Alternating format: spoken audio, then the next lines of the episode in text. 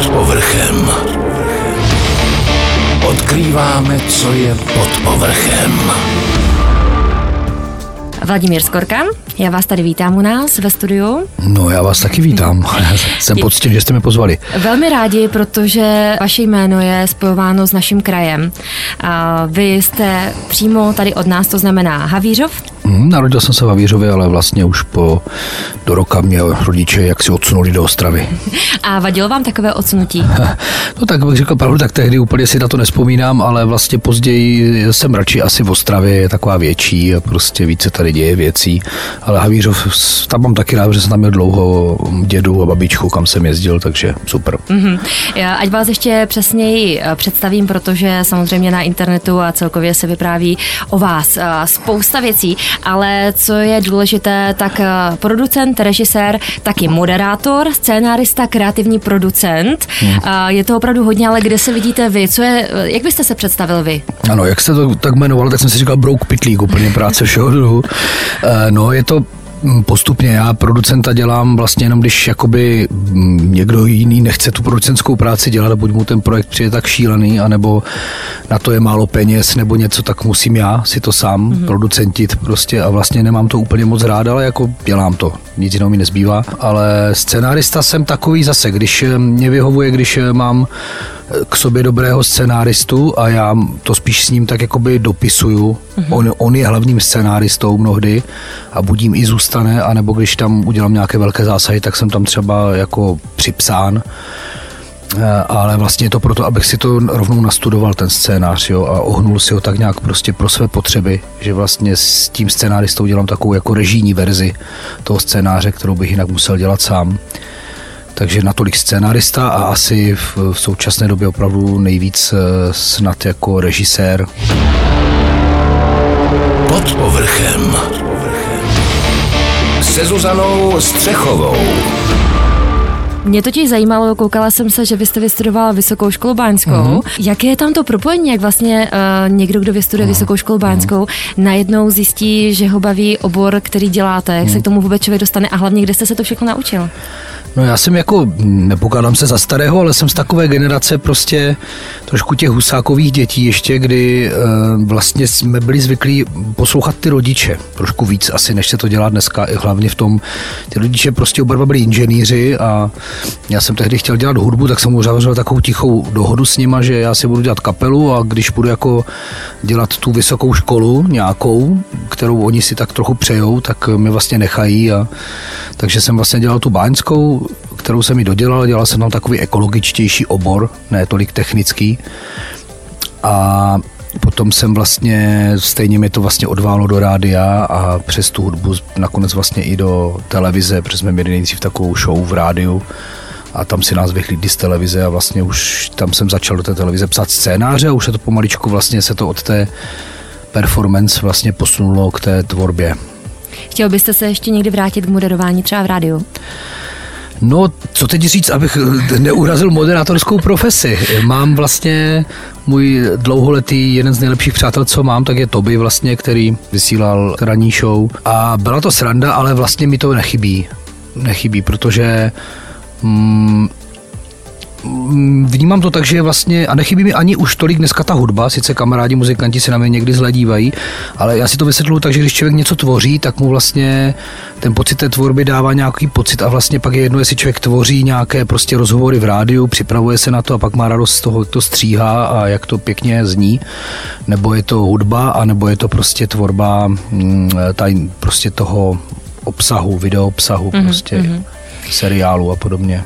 Eh, jak jsme nakousli eh, režírování, a také scenaristiku, tak přece jenom eh, spousta lidí zajímá, když člověk něco studuje, mm-hmm. tak si myslí, že by měl na to i navázat. Mm-hmm. Ale teď teoreticky vystudoval jste Vysokou školu mm-hmm. báňskou a kde jste objevil v sobě ten talent, abyste mm-hmm. věděl, že můžete se pustit do toho řemesla? Tak já teda musím říct, že já jsem ještě potom zkoušel dostudovat i audiovizi v Opavě. Mm-hmm. To jsem dokázal tam být zapsaný dva prostě semestry a dokonce jsem udělal nějaké zápočty, ale ale protože to bylo v době, kdy už jsem měl děti a měl jsem strašně moc práce a točil jsem seriál třeba pro Novu, jako čtyři měsíce v kuse v Praze, takže jsem vlastně opravdu vyčerpáním nedokázal, jakkoliv mi to hrozně vadilo a hrozně rád bych tu školu jako dodělal, a, a měl jsem pocit, že tam nějaké věci jako objevuju, i když, i když už to aktivně dělám, to, co ti ostatní teprve studují, uh, tak jsem to bohužel nedokázal z časových důvodů to udělat. Ale třeba se k tomu ještě zkusím vrátit. No a vlastně Obecně je to tak, no tak nevím, nechci se srovnávat, ale ten Jack Kerouac taky prostě, než napsal prostě ty Satory v Paříži a ty geniální knihy, tak vlastně se říká, že měl asi 37 zaměstnání předtím. Nevím, myslím, že když člověk přistupuje ke věcem s otevřenou hlavou a, a vlastně nějakým způsobem rozumně vnímá nějaké výzvy kolem sebe a něco se minimálně na pocitové úrovně snaží, mm. že prostě, že mu o něco jde, někam se chce posouvat, tak prostě může skončit kdekoliv. Nesouvisí to nutně, že by ten člověk musel být jako nějaký přeambiciózní nebo něco, ale stačí, když jako poctivý a vždycky to, co k němu přijde, rozhodne se dělat, tak to udělá nějak jako nejlíp, jak umí. A, a potom, říkám, se v tom životě může stát mnohé, jo, a může ho to zavát, zavát někam, pak může bilancovat, jestli, jestli je to správně nebo ne. Tak život je složitá věc, že? To máte pravdu. A jaké jsou příležitosti v Ostravě? Celkově mm. spousta lidí si myslí, že pokud v tomhle tom řemesle nejde směr Praha, mm. tak není šance, ale teda myslím si, že vy jste nám ukázal, že je teda velká mm. šance. Jak to cítíte? Tak je to taková takový otazník. Obrovský, obrovská výhoda v tomhle řemesle Ostravy je, a to říkám vždycky a, a všem, jakkoliv někdo z toho má jakoby srandu, nebo se na mě nejdřív dívá, jestli to nemyslím ze srandy, eh, takže je tady Česká televize Ostrava. Mm-hmm. Jo, protože ta samozřejmě plodí spoustu e, různých pořadů, které mladé lidi určitě nezajímají vůbec, a, a nebo přijdou jim takové fousaté a prostě obstarožní, ale některé pořady má zajímavé, ale hlavně díky ní tady zůstane spousta nebo poměrná část talentovaných lidí. Jo, on ne každý e, schopný a talentovaný člověk, někdy i velice talentovaný prostě, kameraman nebo, nebo režisér nebo někdo, tak vlastně nemá nutně ambici odejít pryč, ale bude patriot nebo kvůli rodiny zůstane tady a v té televizi naštěstí si může dělat na živobytí, vydělá si na složenky mm, a když ale pořád v něm zůstane si myslím nějaká touha něco vytvořit, jo? takže když potom se prostě pár takových lidí domluví, což byl i případ náš mnohdy, eh, že jsem prostě vlastně si tyhle ty lidi, které jsem viděl, že jsou jako extrémně talentovaní, ale 70-90% času dělají vlastně eh, takové nějaké ze zvyku natáčení v české televizi, tak jsem je oslovil, tak oni vlastně za extrémně nadstandardních podmínek, mnohdy zadarmo prostě byli jako zapálení dělat něco a hodně z nich třeba hlavní kameraman z Prahy, Honza Šťastník, s kterým dělal, kterým dělal teďka film Havel, dělal, nebo Domácí péči byl nominován na, eh, na cenu prostě levů, eh, tak ten eh, tady vlastně díky mně prostě jsme se propojili, tak tady třeba si bere švenkry Tomáše Niklák a bere ho jakože to je jeden z nejlepších švenkrů prostě, jo. Přitom to je tady kluk, který do té doby dělal jenom pro českou televizi a nikdo ho moc jakoby nad rámec Ostravy neznal. No a takhle, takhle to nějak to propojování vzniká, je tady prostě nějaké podhoubí a teď je to o, o jednotlivcích, jestli chtějí něco s tím dokázat nebo nechtějí, takže takhle to je. Ta Ostrava je dostatečně velká na to, aby integrovala a udržela nějaký počet prostě těchto těch důležitých lidí, aby neodešli do té Prahy. A mhm. ono, jak já třeba zjišťuju, když to je takové teďka poselství vám všem, kteří zvažují, tak eh, třeba ta situace se přehoupla a mnohdy jsme si mysleli i já, ještě než jsem měl ty zkušenosti, že v té Praze prostě jsou ti lidi placení prostě třikrát víc. A v dnešní době kortu není pravda mezi prostě pozicema ve štábu Eh, maskérky a kostymérky a takhle, tak zjišťuju, že vlastně někdy v té Praze už je taková konkurence mezi mladýma a holkama, že prostě přijedou sem do Ostravy to udělat levněji, než, než prostě než někdy tady chtějí lidi peníze, jo. Takže mm-hmm. je to takové, není úplně důvod mnohdy tam odcházet to je dobře, zůstaňte tady u nás v Ostravě. Dobře, dobře. projekty, jak je to s projekty? Když třeba děláte nějaký velký projekt, jste uh-huh. schopný eh, dělat dva na jednu, nebo je potřeba opravdu jeden dělat a ten eh, dělat naplno uh-huh. a mhm. potom, jak ho dokončíte, pokračujete uh-huh. dále, nebo je možné dělat jich více? To je taková komplikovaná otázka. No ve chvíli, kdy ten projekt jako třeba Lineu 1 jsem prostě musel dělat jako výkonný producent a zároveň ho režírovat, tak to opravdu byl takový záhul, že, že jsem se musel prostě věnovat jenom tomu. Jo, a ve zbytcích času, zní to škaredě, ale ve zbytcích času jsem pak jako ještě nacházel nějaký čas pro rodinu. Když to třeba člověk jenom režíruje, v uvozovkách jenom, tak je asi představitelné, že ty, že ty projekty nějak tak jako protečou, ale jako dva velké bych si třeba nedokázal představit. Měl bych pocit, že kdybych měl dělat dva velké seriály nějak paralelně a přejíždět z jednoho do druhého, tak bych asi neměl eh, prostě pocit, že se tomu věnuju naplno. Mm-hmm. Prostě a to by asi nějak nesouznělo se mnou. A je to i ve finále jako velice náročná, únavná práce, jako lidi si myslí, ale ta režie je to spoustu příprav, které nejsou vůbec zábavné prostě, jo, a rešerží, které si člověk na to musí dělat a zkoušek a pak to natáčení samotné bývá někdy zábavné, ale někdy taky brutálně únavné, protože ta natáčecí směna je běžně 12 hodin čistého času, teď musíte tam přijet, odjet. Běžně jsem v létě stával prostě, nevím, dva týdny v kuse ve 4 hodiny ráno, aby mě přivezli na plac a, a já prostě pak jsem byl z toho jako strašně unavený, no, tak tak. A v tu chvíli ale přece jenom je, probíhá to samotné natáčení. Příprava je neskutečná, jak říkáte. A teď se stane, že už dojde k tomu natáčení a na tom place se uh, herci úplně nebo štáb odrovnají. Prostě samozřejmě může se to stát. Lidi se úplně odrovnají. A teď jak se k tomu vy potom stavíte? Jako berete to jako srandu, anebo si říkáte, tak teď jako, prostě... Co myslíte tím odrovnají? Jako, no, že se třeba opijou, ne, myslíte? Ne, ne, nebo, já, protože ano, i toto se stává, ale u těch profesionálních štábů už až tolik ne. Spíše Co jsem, odrovnají? Spíše jsem myslela to, že třeba dojde k nějaké vtipné scénce mm-hmm. a ten vtip je tam tak velký, že mm-hmm. to lidi neudrží mm-hmm. a mhm. začnou se smát a v tu chvilku samozřejmě ta scénka se třeba nemůže dotočit. Mm-hmm. Tak je to pro vás v pohodě, nebo si říkáte, tohle by se nemělo dít? Tak já, jelikož vlastně jsem takový režisér, který uh, buď sám si dělám, anebo když jsem přizvaný, protože říkám, jsem točil pro novou seriál nebo pro Jojku na Slovensku, jsem točil taky zábavný seriál, takže dělám komedie. Takže pro mě je jako obrovské plus, když ti lidi se jako na plece baví. Je to vlastně nějakou součást mého nějakého přístupu, že se aktivně mezi těmi herci snažím vlastně vytvářet dobrou náladu a vlastně bavit se s nimi na to téma, co se má točit, vtipkovat. Když oni si tam něco přidají, tak prostě mm, jsem rád, když to vyzkouší. Já potom musím posoudit, jestli to prostě není ústřel. Takže já jsem rád, jo, a Akorát se říká takové pravidlo filmařské, že prostě když je zábava na place, tak eh, potom to nebývá zábava prostě ve střižně v tom, mm-hmm v tom seriálu. Je to zřejmě, si myslím, způsobeno tím, je to podobný efekt jako na divadle, když se člověk jako m, mm, při nějakých pasážích na divadle, třeba improvizovaných, se člověk strašně baví a pak se na to podívá někde doma, jak je to natočené, tak vlastně už se zdaleka tolik nebaví. Jo? Je to podobný efekt. Prostě mezi těmi diváky se vytvoří taková situační sranda, která se na ten na té, do té kamery nepřenese, takže na to je potřeba dávat bacha, jo? že ne, že to, když se štáb baví, ještě nutně neznamená, že se bude bavit i divák, ale mě, já jsem rád, když se všichni kolem jako baví.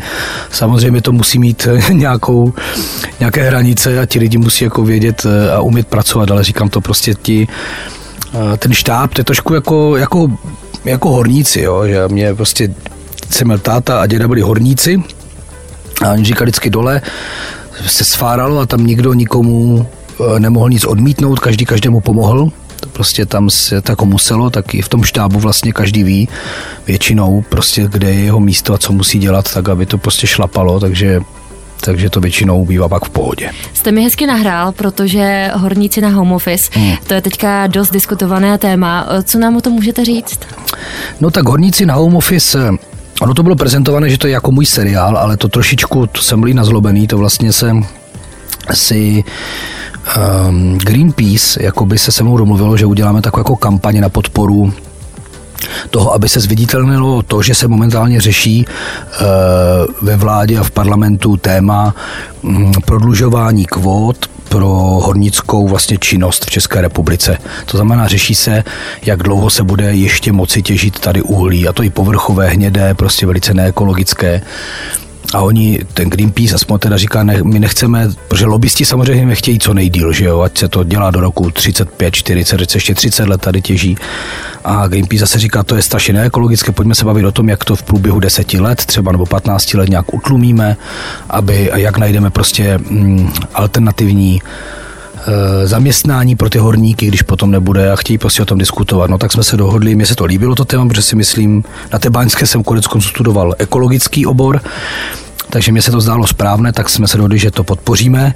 A vytvořilo se takové jako dílo Horníci na home office, třaskavé v tom, že vlastně home office je dneska strašně skloňované téma i kvůli covidu, Ukazovalo to na to, že samozřejmě ne všechny obory jsou vhodné pro mm, to, aby fungovaly na home office.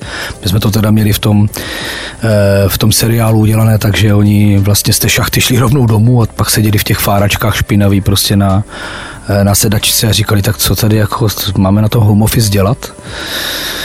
Takže to za prvé a za druhé to teda komunikovalo takovou vtipnou formou uh, tu problematiku toho, toho těžení těch nerostných surovin. Takže to vzniklo v podstatě jako taková netradiční uh, bohulibě zalo, založená virální reklama, bych řekl. Mm-hmm. Tak. Velmi často spolupracujete s klukama ze tří tigrů. Mm-hmm. Jak to se vůbec nějak tak potkali? Mm-hmm. Tak to je trošku dlouhá historie, uh, protože vlastně se Albertem Čubou, já jsem se potkal při natáčení, nás tehdy pozvala, to už je hm, hm, střelím od pasu 10-12 let, nás pozvala tehdejší uh, režisérka Zuzka Dubová, která uh, natáčela svůj absolventský film ve Zlíně, a Alberta měl hrát a na poslední chvíli odpadl nějaký herec a ona si vymyslela, že bych tam měl hrát já. A já jsem říkal, teda Zuzi, jako paní režisérko, ale jako moc nehrávám, já si vždycky tak jenom v moderování hrávám nějaké scénky, já jsem tehdy dělal tu sabotáž. A a říká, to nevadí, to určitě nějak dáme. No a tak jsem se tam s Albertem potkal a hráli jsme tam, tři dny jsme tam natáčeli takový absolventský film. A tak jsme se poznali a vlastně já jsem tehdy chtěl dělat pilotní díl Pečeného sněhuláka, projekt, prostě, který jsem si tak jako vymyslel a vysnil a vlastně přemluval jsem eh, Kubu Koháka, ať to režíruje eh, a vlastně on ten Albert mi tehdy říkal, jo, ale tak víš co, vezmeme tam ještě Beďu Kalužu a další lidi a do toho takže prostě se natáčel pečený sněhulák a pak, když se ten sněhulák točil, tak mi se Katka Ondřejková, producentka z České televize, říkala, já jsem tady viděla prostě teďka, jsem byla se Štěpánem Kozubem, takový mladý kluk a on je fakt takový suprovně střelený a já jsem říkal, já ho znám, s tím se dělal můj jiný můj kamarád, já jsem ho viděl na natáčení, tak mi ho připomněla, tak jsme ho vzali a tím jsme se vlastně potkali s těma dvěma a to bylo ještě daleko dřív, než vznikly tygři. Mm-hmm. Jo, prostě. A myslím, že Albert si pak dělal to divadlo a vlastně trošku malinko inspirován tím sněhulákem a těmi skeči vlastně si, si rozjeli takové své improvizační divadlo a vlastně dělali to skvěle a pak jsme se k tomu vrátili v době toho covidu, kdy my jsme měli s kamarádem teda nápad, že, že bychom chtěli natočit jako seriál o hercích, kteří v covidu jako nemají co dělat.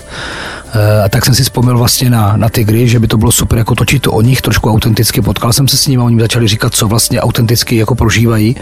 A na základě toho vznikl scénář. To, že vlastně se potom Eh, asi, si myslím, že tím byl ten úspěch způsoben, že se výborně potkalo jednak ten, že ten seriál měl drive, že to bylo zábavné, že měl super scénáře, že to bylo dobré a zároveň i ti tři tygři sami, sami za sebe byli na takové internetové vlně, že jsem věděl už, že někteří lidi i z Prahy, stříhač mi o nich nějaký vykládal, že už se něco šušká, ale že ještě tak masově známí nebyli, tak se ty dvě vlny prostě protly Jo, jako vlastně, mm, ještě já jsem tam vzal kameramana, s, s, co se mnou točil lineu, právě toho Honzu Šťastného, takže s, eh, Petr Kolečko se přihlásil, který dělal lineu jako scénárista, takže vlastně vznikly takový, propojili se tvůrci z liney, bych řekl, s těmi tři, třemi tygry.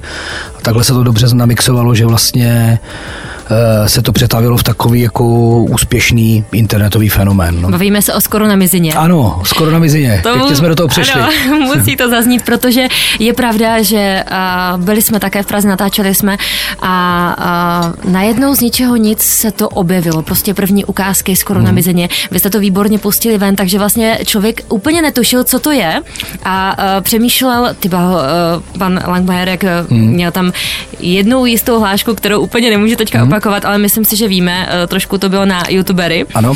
Výborná hláška a vím, že už tenkrát v Praze eh, jsme se s hercema bavili, že pane bože, tyjo, to je úžasné, že, že vlastně něco takového vzniklo a opravdu se o tom hodně mluvilo. Mm. Nebáli jste se trošičku tak ostrého pojetí, protože podle mě jste se vůbec ničím nepárali. No, to je pravda. Vlastně my jsme opravdu, mě na tom strašně bavilo to, že už, už vlastně ta lajna, která byla v Zavířova, ten první díl, tak vlastně e, tam se pro ty prosté slova zcela autenticky nechodilo daleko. A mě na tom strašně bavilo, že mm, v těch českých televizích a, a na Nově a všude prostě člověk neustále musí vážit každé jenom trošku citově zabarvené slovo, aby to vlastně jako až přehnaně za mě vlastně eh, to řeší ti producenti a ti uh, dramaturgové prostě, že aby to náhodou toho diváka neurazilo, nebo aby se to nemuselo kvůli rady vysílat po desáté. A my jsme tímhle prostě netrpěli, jo. A bylo to tím, všichni se uvolnili a bylo to tím autentické. Je pravda, že v tom skoro na jsme zašli ještě dál asi. A vlastně asi tam ty prostá slova byly až jakoby trochu nadužívané. Si myslím, že takhle jako se asi už jako e, nebavíme běžně. Ale zase, když, když jsme naštvaní, tak jo, tak vlastně ten Ostravák nechodí pro to prosté slovo daleko. Nemyslí ho ani nějak přehnaně osobně, to my oba dva víme, že jo. Ano. Je to spíš takové, já to vždycky říkám, když to vysvětlu Pražákům, proč se tady mluví, tak prostě říkám, ale to není jako, že když říkám, hele, podívej se ty píp, já tím nemyslím, že ty bys byl tou píp, ale to je takové citoslovce, které, kterým tomu přidám trošku vážnosti prostě, jo jako vlastně. Trošku tu barvu, že jo, trošku ano, si s tím hrajeme. Přesně tak. tak určitě, když se barvu, no. no. neřeknete au, inky to bolí, že jo. Tak, přesně tak. určitě. Eh, co máte teďka za projekty? Co teďka se chystá aktuálně? Můžeme říct, že eh, něco už je venku nebo bude? Ale no, tak natáčeli jsme vlastně teďka skoro na mizině jako druhou řadu. Už samozřejmě mluvit o řadě je trošku jako odvážné, protože jsou to dva díly jenom. Ale třeba můj vynikající, vždycky zaštiťuju tím, že můj vynikající a vele úspěšný, eh, ne můj vynikající, můj oblíbený seriál eh, Black Mirror, taková prostě, kdo nezná, tak doporučuju, to je fakt jeden z nejlepších seriálů, tak měl taky uh, série, kde byly tři řady, třeba jenom tři díly. Jo. Takže teďka jsme natočili dva díly a tím zakončíme druhou sérii. To jsme točili vlastně před třema dnama a teď to budeme urputně stříhat tak, abychom Teď se podívám do kalendáře, protože si to nepamatuju, ale myslím, že bychom chtěli, pojď, tady se mi otoč, že bychom chtěli nejpozději v pátek 18. uvrhnout prostě první díl, Možná, že už ve středu 16. uvrhnout první díl druhé série skoro na mizině. Vánoční dárek. Jako takový vánoční dárek prostě jako fanouškům. No, vznikalo to zase jako v potu tváře, protože prostě mohli jsme točit jenom na základě peněz, které se vybrali od těch fanoušků a vlastně e, ti posílali velice pěkně, jim za to strašně děkuju, ale zároveň to natáčení, bohužel, když to chce člověk profesionálně, tak je to strašně drahá věc. Takže nám vyšlo jenom, že vždycky jeden den jsme mohli točit jeden díl a další den druhý díl, ještě jsem musel nějaké vlastní peníze do toho zatím vrazit, tak doufám, že ti diváci něco pošlou a že nezůstanou, že nezůstanou takhle prostě rodině dlužit. Eh, ale i kdyby jo, no, tak co už. Tak, eh, tak se na to prostě hrozně těším. Navíc se ozval, jakoby trošku sám od sebe Roman Holý, mm-hmm z kapely Monkey Business, že je jako vlastně naším fanouškem a že by nám udělal hudbu do toho zadarmo. Tak to jsem nadšený úplně, protože mm já jsem býval jeho fanouškem a najednou mi takový člověk volá a říká mi, jak se mu ta první řada hrozně líbila, tak jsem z toho prostě, jsou takové ty chvilky, pro které to člověk dělá, že se jako zastaví a říká si ty vado. Vždycky jsem si myslel kdysi, když jsem hrál v kapele, že třeba někde se potkáme krzeva kapelu a prostě poznáme se a najednou je to z úplně jiné strany. Zase se trošku dostáváme k tomu, jak se člověk někam dostane a ani netušil kam a třeba se dostane částečně tam, kam chtěl, ale z jiné strany prostě, no. Takže na to se hrozně těším, že to bude mít takový šmrnc v tomhle směru. A ty scénáře zase první díl dělal Martin Šimíček a druhý díl dělal Peťa Kolečko. Oproti tomu prvnímu, oproti té první sérii je super, že to jsem vlastně nadšený, nebo jako z osobního pohledu jsem nadšený, že my jsme vlastně s tím Martinem Šimíčkem jsme jako věděli, že tu druhou řadu musíme udělat, protože lidi, lidi nějaké peníze poslali, tak jsme jako nechtěli jsme je zklamat nebo ty peníze jako vracet, jak to by se asi dělalo jako těžce, i když asi technicky by to nějak velice složitě šlo, Uh, tak jsme, ale pořád jsme říkali, pořád jsme nedokázali najít ten námět nebo prostě tu sílu to jako rozběhnout, až mi teda jednu sobotu z, prostě ten Petr Kolečko zavolal, říkal, tak mě druhá, on tak mluví srandovně trošku pražsky, tak já ho, já ho strašně rád paroduju, jo. Tak já to zkusím, prostě říkám, hele, prosím tě, tak je ta druhá vlna, hele, tak, tak jako máte něco napsaný, ten Šimíček píše něco, prosím tě. Já říkám, no nemáme nic, Petře. Sedí tak mu věřit, a jako udělá první díl a píšu druhý a se s tím nebudeme srát, ne. Teď se omlouvám, to si vystřihnete, když Pohodě, to prostě slovo. to necháme. Jo, takže to jsem, to jsem byl hrozně rád, že on nás tak jako postrčil, pak jsme měli pár jako internetových hovorů společně přes ty Zoomy, jak se to dneska dělá. A tam jsme si nastavili nějaký jako oblouk a náměty těch dílů a vlastně já mám hrozně rád, ne každý to chce, ale mám hrozně rád, když ty věci vznikají tak trošku komunitně. Jo, že prostě, že že opravdu já, ten Šimi a ten Peťa Kolečko jsme si jako radili a hnětli ty náměty tak dlouho, až, až jsme věděli, co tam zhruba chceme a oni to pak jakoby napsali. Mám pocit, že je to soudržnější a mě to hrozně pomáhá i k té režii, že já potom nemusím dostat scénář, o kterém jako nejsem přesvědčený, ale naopak už, už se tam dějou věci, které mě se líbí, nebo vím, že, vím, že se mi budou líbit. Takže to je prostě boží, že to takhle tak vzniklo. No, ne každý to dělá, on je to potom složité v autorství, jo, že kdo teda vlastně je tím autorem, ale já vždycky říkám, kluci, napište se tam klidně sami, to prostě není o tom, že já bych potřeboval tam být autor, ale mě to prostě hrozně pomáhá prostě potom v tom výsledném formátu. To znamená, že když se podaří a budou eh, diváci posílat nadále finance, tak budeme pokračovat do té doby s natáčením, nebo je někdy, kdy se řekne stop no, a konec? to je, to je jako otázka. No asi jo, asi pokud lidi prostě pošlou peníze a nazbírají se zase nějaká, nějaké nutné, protože to opravdu, aby se natočil takovýhle seriál, těch ty 20 minutovky běžně na, na nově a takhle se točí dva až tři dny, to je úplné minimum a my to musíme prostě stihnout za jeden extrémně dlouhý den. Takže ti lidi dělají přes časy prostě, jo, a teď si vemte, že opravdu jeden den natáčení o těch 30, 30 členem štábu prostě plus přípravy stojí opravdu stovky tisíc. Technika, jo, to jsou všechno kamery za miliony, aby to prostě vypadalo pěkně. Tak, eh, tak je to jednak složité, aby se to potkalo, ale ti lidi to dokázali, opravdu ty částky poslali, takže pokud se se vybere nějaký větší obnos, tak něco asi ještě určitě natočíme, ale je to strašně únavné, ale uděláme to. No. A teoreticky poslouchá nás třeba teď nějaký mladý nadějný kameraman mm. nebo někdo třeba jiný. Mm. Pokud by člověk eh, chtěl se zapojit a chtěl s vámi spolupracovat, je nějaká možnost, že může někoho z vašeho týmu oslovit, hledáte nové talenty, třeba nejde tam o finance, ale o tu zkušenost být s vámi. Je to možné? No, určitě jo. Jednak eh, hledáme a to v podstatě pořád, protože to je největší problém, tak hledáme jako autory, kteří mají zajímavé nápady a jsou připraveni ale dělat v nějakém týmu. To znamená, to ego musí mít nějak jako v pořádku, jo, že když se potom diskutuje, něco se zavrhne, tak ten člověk musí být s tím jako v pohodě a vědět, že to jako směřuje v rámci toho týmu ku předu. To znamená, že lidi, kteří třeba píšou nebo mají, mají pocit, že mají dobré vtipné nápady, tak prostě ať mi klidně napíšou, Vladimír Skorka zavínač gmail.com, bez teček, bez čárek, bez ničeho. A nebo když ten člověk jako dělal nějakou školu a chtěl by si vyzkoušet to natáčení, tak ideálně je třeba bereme z kraje na nějaké pozice runnerů, ať si to osájí ten štáb, protože ono dělat v tom velkém štábu je prostě není samozřejmost, je, jsou tam určité hierarchie, které ti lidi berou jako samozřejmost a vlastně i se ukáže, jak ten člověk jako prostě je pracovitý. Takže určitě zase mi může napsat, kdyby se chtěl účastnit a prostě má pocit, že by dokázal prostě makat, bude to mít i nějak jako rozumně zaplacené, tak určitě zase ať mi napíše. No. To je skvělá zpráva, protože si myslím, že lidi hledají možnosti. Jedna trošku osobnější pochvala ode mě. Samozřejmě zjišťovala jsem si o vás informace a velmi se mi líbilo, že na sociálních sítích jste veřejně chválil svoji manželku, uh-huh. což je krásné. Vaše manželka v podstatě spolupracuje na projektu nebo je ředitelkou Mí Design Ostrava, takže velmi se mi jako ženě líbilo to, že se nestydíte za to, říct takhle pochvalu své ženě? Ne, tak já určitě jsem na její úspěchy jako vyloženě hrdý, ale je to teďka trošičku malinko takové palčivé téma, protože vlastně ten covid jako tu, ten mít design letošní zasáhl, takže vlastně neproběhl. Mm-hmm. A i finančně je to strašně bolestné, protože oni měli prostě samozřejmě nasmlouvané nějaké věci, předplacené nějaké věci.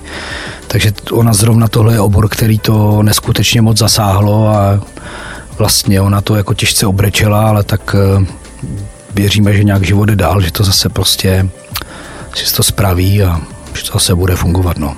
To by mě také ještě zajímalo přece jenom v rámci natáčení, hmm. aktuální situace, eh, docela eh, to natáčení musí probíhat prostě jinak.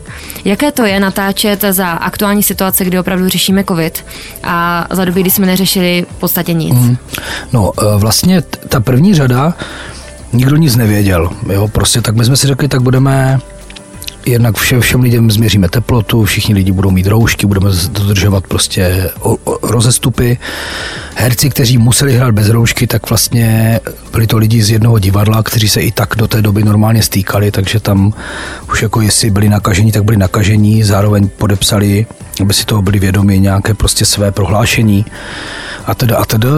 V té, když jsme teďka točili tu druhou řadu, tak jsme to upgradeli, hodně jsme vlastně hodně jsme na tom bazírovali a celý štáb, kompletně úplně všechny, včetně herců, jsme nechali protestovat jako otestovat na covid den předem. To znamená, ta šance, že by dokonce dva lidi, maskérka a kostýmérka, tím neprošli, takže vlastně ti byli okamžitě bohužel vyřazeni. Dokonce to sehrálo kladnou roli v tom, že byli odhaleni, že jsou, že oni neměli moc příznaků, byli odhaleni, že jsou nemocní a vlastně věděli, že musí zůstat doma. Ale tím pádem si troufám tvrdit, že jsme vlastně tu možnost toho přenosu minimalizovali na úplné minimum. A zároveň dále jsme dodržovali samozřejmě jako mm, rozestupy, lidi byli zase proměření aktuálně, jestli nemají teplotu. Takže brali jsme to hodně vážně. No. A komplikuje to určitě asi trošku to Tak natáčení. určitě eh, minimálně i finančně, protože prostě vlastně otestovat 30 členný štáb je jako obrovská darda. To je průměrně 2000 korun na jednoho člověka. My jsme měli obrovské štěstí a teď poděkuju vlastně, že nám strašně pomohla EUC klinika z Ostravy Poruby, která nám nabídla vlastně partnersky, že, že to pro nás udělá, že otestuje ty lidi zdarma. A prostě přijeli se podívat na natáčení, vlastně nic, nic moc za to nechtěli, jenom jim to přišlo sympatické, vlastně měli to skoro na mizině rádi, takže i já bych jim tímhle chtěl strašně moc poděkovat. Máte nějaký sen, kde byste se chtěl třeba vidět, nebo co byste si chtěl ještě splnit? Uh, fu, fu, fu. No tak eh, jako člověk by vždycky nějaký sen měl mít, že jo? protože když jako přestane snít a přestane něco chtít, tak eh, si myslím, že jo, nevím, mám pocit, že upadne do letargie a do deprese. Jo? Eh, Zároveň já se vždycky snažím stát nohama pevně na zemi. Eh, Říkal jsem v hodně rozhovorech, že bych chtěl, já pořád točím jako humorné věci, ale já dlouhodobě mám rád oblast sci-fi a řekl bych psychologického sci-fi, třeba jako Stanislav Lem nebo nebo Frank Herbert, jo, takové prostě složitější obory sci-fi a chtěl bych si někdy natočit sci-fi nějaké autorské a třeba bych to i zkusil udělat jako v cizím jazyce a uvidíme, co by se dělo. Jo? Ne, nemyslím tím, že to budu posílat do Hollywoodu, to už tady už zase stojím těma nohama pevně na zemi, ale uh, určitě bych to udělal nejlíp, jak umím a to je takový můj sen se někdy k tomuhle dopracovat, akorát pořád sháním nějak námět a nějak, nějaké lidi, kteří by to se mnou dělali. Prostě no. Taky výzva třeba pro někoho, kdo nás poslouchá. Eh, Já mám strašně ráda film, co pak je to za vojáka. A tak nějak jsem se dozvěděla, že prým by mělo být volné pokračování. Je to pravda? No, je to pravda, ale opět zase, aby to nevypadalo, že mě se všechno daří, já vždycky říkám lidem, jako, kteří si to- snad myslí, říká kamarádem je tak jako sedm z deseti věcí se nepovede a ty tři se nějak povedou, z toho jedna takže jde vidět, nebo že se povede dobře. A co pak je to za vojáka, je zrovna oběť covidu, už vlastně mělo být dotočeno v létě, už to mělo být hotové a přitom není. Jo, po všech vlastně přípravách, eh, všech eh, v dobrém slova smyslu hádkách se, se, se Suchánkem, který psal scénář. A vlastně podařilo se nám domluvit Rodena jo, do druhé série. A už se dělali fakt jako pokročilé přípravy, efektové, jsme měli schůzky prostě s efektářem a s, se speciálníma efektama, protože tam byly takové scény, tak vlastně přišla teda druhá řada covidu a vlastně se to stoplo a jako odložilo, ale nemáme žádný termín, takže Bůh ví, jak to všechno dopadne a doufám, že snad jo, ale zase se na to moc nefixuju, abych třeba pak nebyl zklamaný, kdyby ne.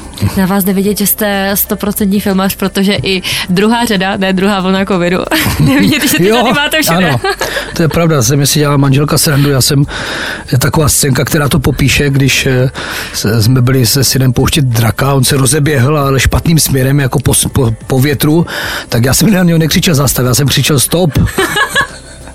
jo, takže jako člověk to má pod kůží trošku, no. Já vám moc děkuji, že jste přišel. Je něco, co byste ještě chtěl předat dál?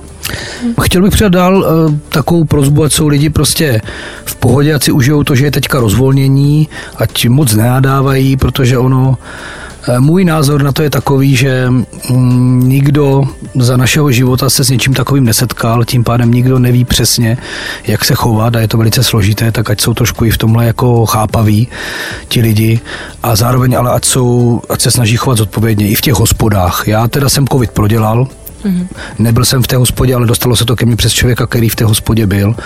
A v té hospodě se nakazilo tehdy spoustu lidí, protože člověk se opije, že jo, teď se prostě, prostě objímá, kor tady na té Moravě. Tak ať na to myslí lidi a prostě ne mm, chovají se zodpovědně, takže to je takové moje přání, ať si užijou vánoční svátky samozřejmě v klidu, v míru a v pohodě doma s rodinou. Režisér, scénárista Vladimír Skorka, moc vám děkuji. Děkuji taky moc krát za pozvání. Pod povrchem. Se Zuzanou Střechovou.